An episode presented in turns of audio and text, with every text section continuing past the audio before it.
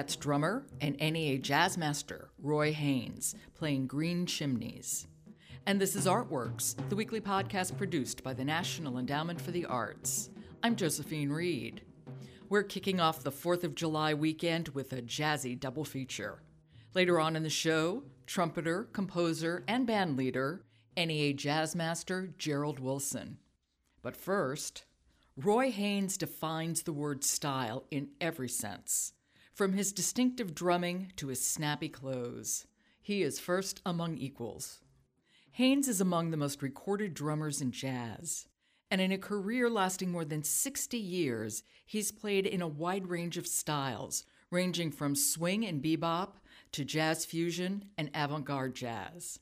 He's been equally successful as a leader and as a sideman, playing with a who's who in the jazz world, Artists like Charlie Parker, Lester Young, Thelonious Monk, Miles Davis, Danilo Perez, and Christian McBride, to name only a few.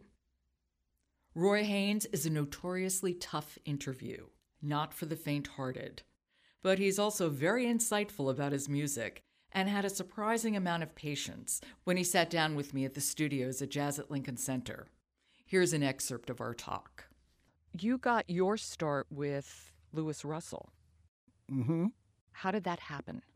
It happened by what I was doing and the way I was doing what I was doing. Uh, you know, people talked about that because Luis Russell didn't know anything about Roy Haynes until people told him, you know, and then I was living in Boston at the time. I got a special delivery letter from New York from Luis Russell. He had never heard me, but he heard about me. And I guess it's probably the people that told him about me, you know, for him to uh, stretch out and try to reach me, you know, which is the way it happened. One of the first gigs you played with him was at the Savoy. The first gig was at the Savoy. It was the very first. Yeah. What was that like? What was What the was Savoy? like? What was It the Savoy like then?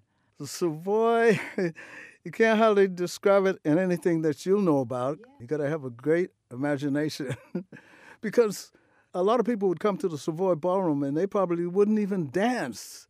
There's so much excitement going on. First of all, they had two bandstands. They usually had a big band on one bandstand and a small band a combo on the next bandstand. Back in uh, probably late 30s, early 40s, they would have the Battle of the Bands. So two bands they did be battling. I used to hear a lot about it when I was young in Boston because I think certain nights they would broadcast anyhow from the Savoy Ballroom in Harlem to uh, different stations. So I had heard about it. And when I first played there with Luis Russell's band, I don't think the bands were really battling then because it'd be a big band on one side, 12, 13, 14 piece, and a small combo on the other side, you know, the other part of the bandstand, which was like twin bandstands together. But that was really an exciting period because not only the people came to dance, some people would just stand in front of the bandstand and listen. They call that the home of the happy feet, you know, because a lot of people could dance like they were professional in those days, you know. 40s was when I uh, first come to New York with the band. My first job, like I was saying, was at the Savoy Ballroom in Harlem, you know. So it was a very exciting period. As you said, Luis Russell, of course, had a big band. Yeah, we had, uh, I don't know, 12 or 13 piece orchestra, you know, three brass, maybe uh, three trumpets, three trombones, uh, three uh, saxophones, three or four saxophones, and a guitar, bass, and drums, and a great vocalist. Who was the vocalist? Lee Richardson, when I was with the band, he made hit records. One of his big records was The Very Thought of You. He had this voice, The very thought of you, and I forget to do. You know, and all the young girls would be screaming. You know, we play theaters like the Earle Theater in Philadelphia, and uh, we do five shows a day during that period. You know. Five shows a day. Oh, day. yes.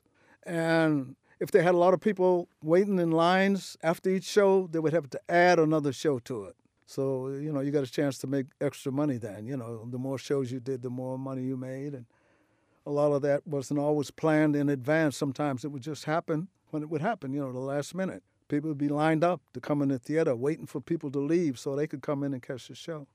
How important do you think that experience was for you as a performer, especially playing in a big band?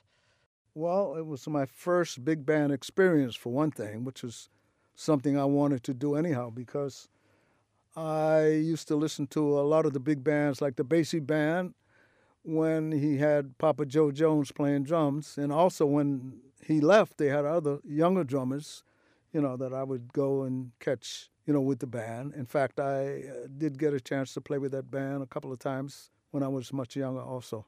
But I was never a steady drummer with the band. I just filled in, you know, for a few nights.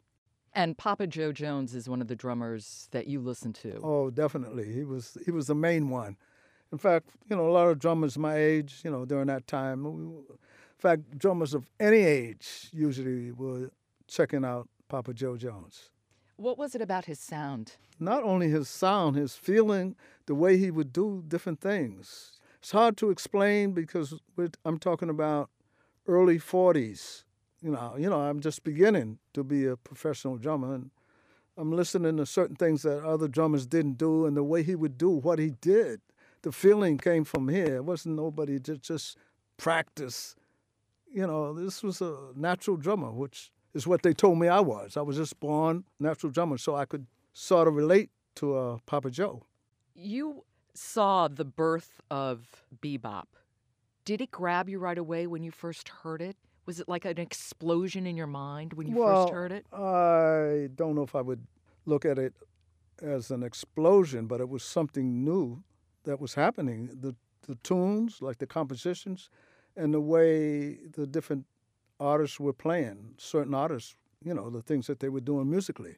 Yeah, it was something new. So it, it did grab me. Yeah, I jumped right on it. Yeah. And you played with Charlie Parker. Yes, Charlie Parker hired me. I forget what year it was, 1949, I'm thinking, yeah. And I was with Lester Young during that period. And I know once there was a gig, a concert in, I think, Baltimore, Maryland, where there were two bands. Charlie Parker's band. I was with Lester Young then. And Charlie Parker was there with his band, and his drummer at that time was Max Roach. So Max Roach's drums were set up on the, on the bandstand, and I said, I'm going to sit my drums right beside his. You know, Max was very popular then and I was a younger guy, younger guy, a couple of years younger than him, just beginning to get popular also. So I said, yes, I'm gonna set my drums right up next to his, and I did, and and not even realizing that I would end up playing with Charlie Parker. I was with Lester Young then, and that was a, a great time of my life with the music, and a great uh, experience to be playing with Lester Young opposite Charlie Parker.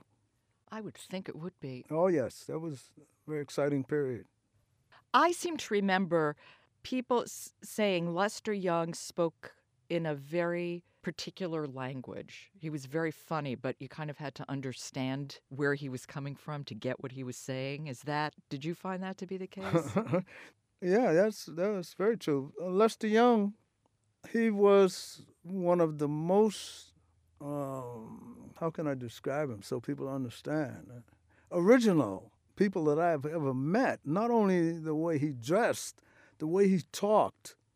He would talk, if he had just met you, he would talk his language to you. So some of the things you probably wouldn't understand what he was saying. But that's, that's the way he was. He was a you know, very original person all the way. The way he played, the way he dressed, and the way he talked. And it was not just a put on thing, it was, that's the way this man was. Were you sorry to leave that band and go with Charlie Parker in some ways? I was happy because uh, I wasn't just moving on to move on. I was going to be playing with Charlie Parker, or one of the great persons. You know, I went from Charlie Parker to Sarah Vaughan. Right. You know, it was great playing with Charlie Parker. He's a great genius. Sarah Vaughan was a genius also they did a recording together that also inspired me. Charlie Parker was on a recording with uh, Sarah Vaughan. Sarah Vaughan, I mean, she could just, she knew the music too. She knew the, the, the chords, the changes that she wanted the, the musicians, especially the keyboard player, to play for her. You know, we have a lot of people that are great singers, you know, but they they don't always know the music or about what they're doing. They just do it naturally only, and they're gifted to do it that way. But Vaughan, you know, she could pick up the music and read the music as well, a new composition that she never heard before. One of the differences of just playing with somebody who can sing and you know, not a great musician, but Sarah Vaughan was a great musician as well. You were with Thelonious Monk at the Five Spot with a great live recording. I think it was 50. Late 50s or 60s. Yeah. yeah. How what was it like playing with Monk? It was great. I enjoyed it. I enjoyed every moment. Monk wasn't just a, an ordinary uh, artist. You know, he, he had a lot of feeling, a lot of imagination, and it was great. It was great playing with him. Only thing that was kind of strange, sometimes you have to wait hours before he would show up. So we wouldn't play till he arrived. So sometimes the club would be crowded with people waiting for Monk to come, you know. But uh, that was a long time ago. That was in the late 50s. That was yesterday. That was yesterday.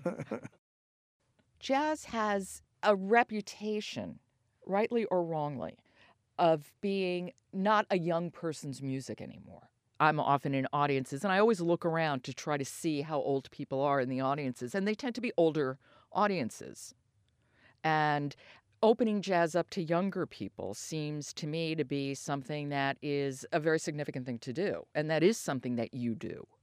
Your audiences, the demographics tend to be more skewed. I'm not saying they're all young at, Right, by right. any means, but they do tend to be more skewed. You're absolutely right.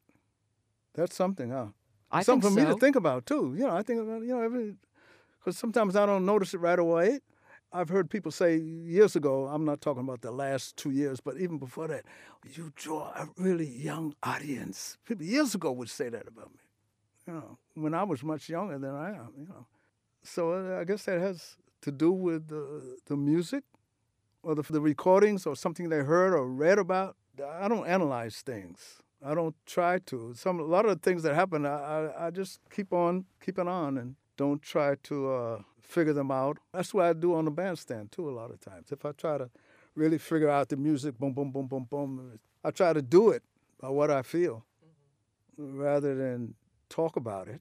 Even if I have somebody new in my band, I don't sit down and tell them what I expect them to do, or what I would like them to do. Usually, they probably feel something or heard from somewhere. Or we don't talk about it much, and it works. It has been working.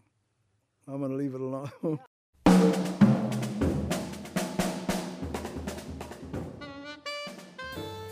That's drummer and NEA jazz master Roy Haynes. This is Artworks. I'm Josephine Reed.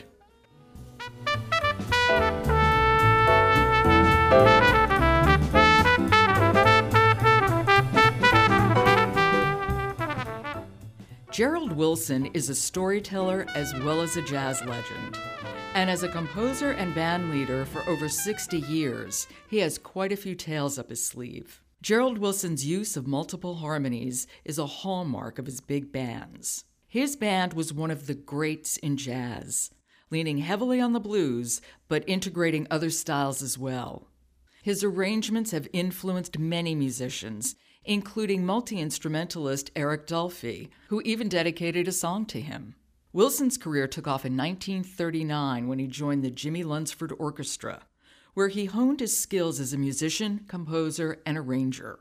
In addition to being a band leader and composer, Wilson has written arrangements for many other prominent artists, including Duke Ellington, Sarah Vaughan, Dizzy Gillespie, Ella Fitzgerald, Benny Carter, and so many more. For many years, he was a popular teacher at various California universities, spending over 22 years at UCLA, where he taught jazz history. Wilson's also a great admirer of classical composers, and his recent CD, Legacy, contained an homage to Igor Stravinsky. When I spoke with Gerald Wilson at Jazz at Lincoln Center, I asked him to tell me about Variations on a Theme by Igor Stravinsky.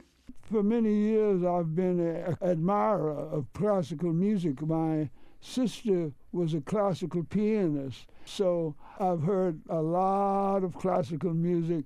And these are some of the special people that I liked, like uh, Igor Stravinsky, and I saw him in person myself. Really? Uh, yeah, amazing. I saw him at the Hollywood Bowl uh, back in the 50s, and he was there with his son, Soulima, who was the featured pianist as he conducted that night at the Bowl, and uh, it left an impression on me. Uh, when you make a variation, you don't actually do the whole piece. For instance, the Stravinsky piece, I only use six notes out of the whole Firebird ballet. Only six notes, and yeah, yet only you six notes, but you, you use the six notes, which is the essence of the piece, and then we change the form of it from the, what it was to a jazz piece by changing the form.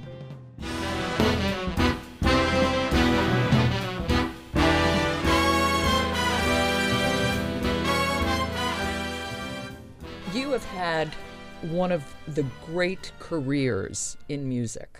My musical career started with my mother, who taught school in, in, the little town we lived at in it was called Shelby, and she was a music teacher, and she started me out on, at the age of four, as she did my sister and my brother.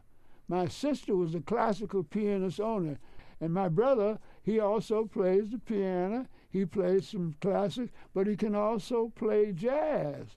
And he graduated from Tuskegee. With Jimmy Lunceford. Yeah. This story starts from Chicago. I went to Chicago at the World's Fair in 1934. Whoa. And I was amazed by Chicago because having lived in the South all my life, in Chicago, when I got on the streetcar, I didn't have to go to the back of the streetcar. And I said, well, gee, this is, this is nice. It's a good feeling. So when I got back home from the World's Fair, I told my mother, I said, Mother, I wish you would send me to Chicago to go to school because I like what's going on in Chicago. So she said, Well, listen, I, I, I don't think I can send you to Chicago. And she says, I can send you to Detroit. So I said, Well, as long as as long as it's in the north. So she said that she sent me to Detroit.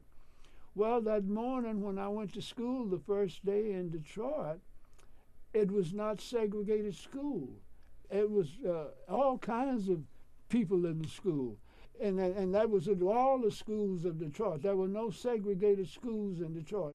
All were open to black students as well. There was no segregation in any of the schools, uh, universities, and colleges in Detroit, Michigan.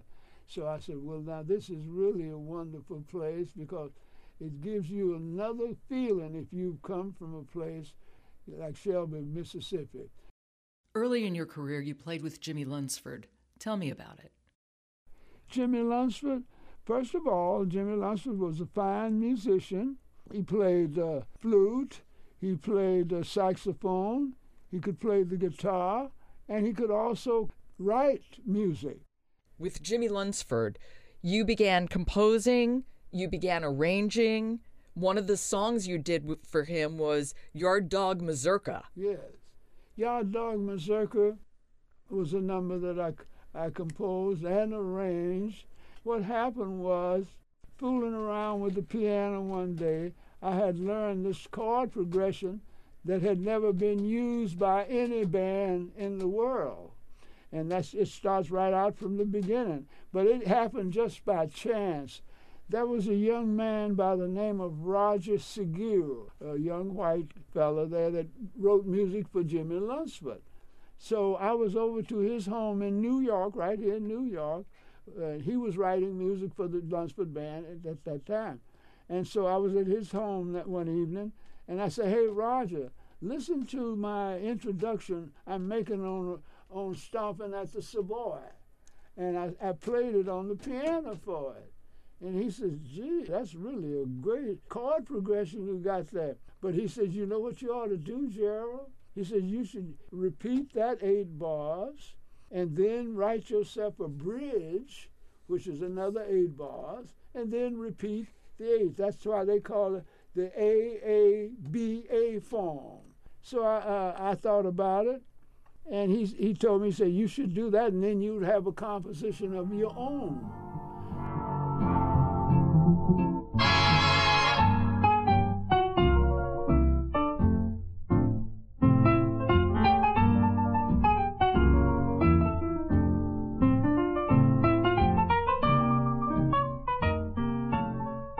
So the next day when I saw Roger, I said, Roger, that's a great idea you told me.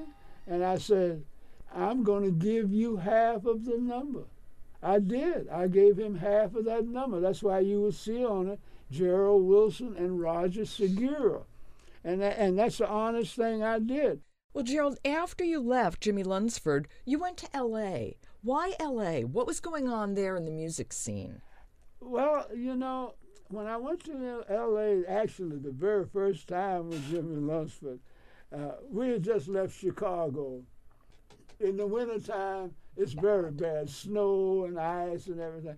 So when I got to, to Los Angeles with the Jimmy Lunceford Band, I said, well, this is the place for me because I like the weather out here.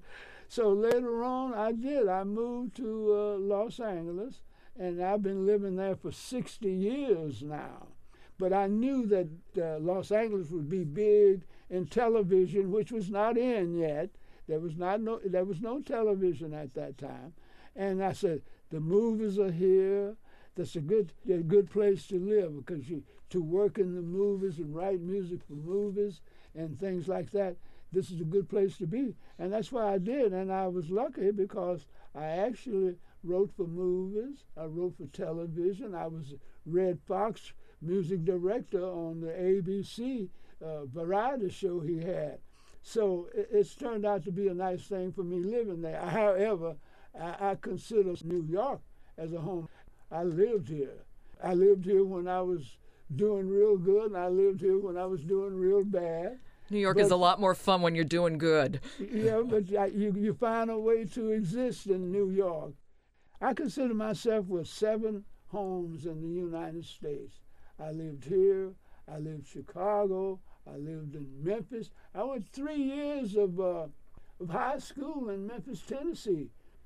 I was making notes when you talked about the cities you regarded as home Memphis, Detroit, LA, Chicago, New York, of course, Mississippi. We're talking about real jazz towns. Yes. Well, you know, Mississippi, of course, uh, I was right in the middle of jazz, you know. I remember when uh, when the bands would come through from New Orleans. My home is, uh, is 250 miles from New Orleans. It's a direct line, straight line from New Orleans to Chicago. When King Oliver left, he left in 1918 and he went to Chicago. And he went there and he taught the musicians there, and I'm talking about black musicians now. He taught them because the black musicians who had been born there, they didn't know how to really play jazz because there were no recordings, there was no radio in the early days. So they didn't have anything to listen to unless you had been to New Orleans. So I got a chance to see many of those guys coming up with the bands, the traveling, going to Chicago. Detroit is also a big music town, a big jazz town. Absolutely, absolutely. And that would be on account of like Gene Goldkette. I don't know if you know who Gene Goldkette is. Gene Goldkette was a white band leader. Gene Goldkette owned the Greystone Ballroom. Okay, blacks couldn't go to the Greystone Ballroom, but every Monday night was Black Night at the Greystone Ballroom. And every Monday night it was a band like Duke Ellington, Jimmy Lunceford, Earl Hines, all of the big black bands, Chick Webb, and all of those people. And talk about a long time. You taught for over 40 years. Yes. Uh, I got into jazz in the college, you know. I taught jazz at UCLA for 20 years, 22 years. I taught the history of jazz because I knew the history. And that's why I did it. And uh, the kids liked my class. I had 480 students in my class. And they made us cap it at that because the first year I did, I had over 500 students, and there would be some sitting in the aisles. So the department said, You can't have that many, Gerald, because we, we can't have them sitting in the aisles. So they capped it at 480, and it was full every year. And you had to pay to be in that class. So uh, it was a big thing for the school. So I stayed there all that time. Gerald, what what was it that you wanted to teach these students about jazz? Well, you know, I was so much in love myself with jazz that I knew from the time I was about four or five years old, because of my brother, that I was going to be a jazz musician because my brother, he could play jazz on the piano and he could play some classic. And he would talk to me when he would come home from school. He, he graduated from Tuskegee, so he's really the guy that really pushed me on into it. And let me ask you finally you said that Duke Ellington is your favorite musician. Tell me why. First of all, let's say, tell you about Duke Ellington. Duke Ellington, as a pianist, he is one of the greatest pianists in the world of jazz. His style, they have never been able to copy him. The way he plays it, the way he brings in things, and he's a great composer, as we all know. That's the thing about Duke Ellington. I, he was my, he's my favorite man. I had met him. How did I meet him? While I was in school. Uh, there were a bunch of us kids that went to Cass Tech. Whenever they'd come to play in Detroit at the at the Greystone Ballroom, we'd go up and try to meet him. I went up and I said, "Mr. Ellington, I'm want to meet you. I love your music, and I'm so so very happy to see you and hear you. And he was a nice man. He says, "Well, thank you, young man. Keep studying your music and doing things."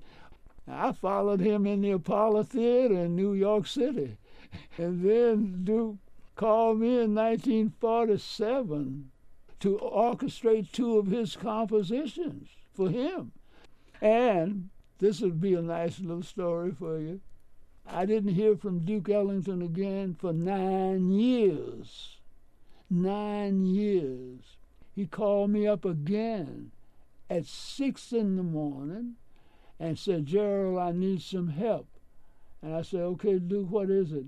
So he says, I, I got two numbers to orchestrate. I said, okay, what are they, Duke? He said, one is called Smile, that's written by Charlie Chaplin.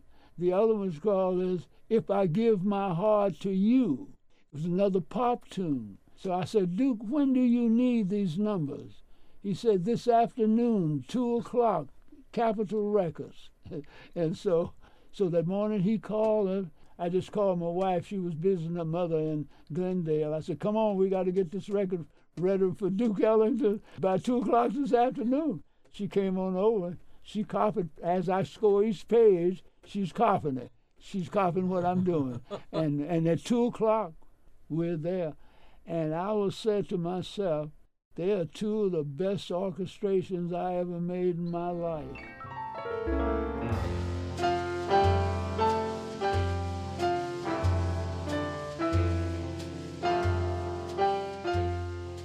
That was NEA Jazz Master Gerald Wilson. You've been listening to Artworks, produced at the National Endowment for the Arts. Next week, author Julie Otsuka, whose novel, When the Emperor Was Divine, is a current Big Read selection. To find out how art works in communities across the country, keep checking the Artworks blog or follow us at NEA Arts on Twitter. For the National Endowment for the Arts, I'm Josephine Reed. Thanks for listening.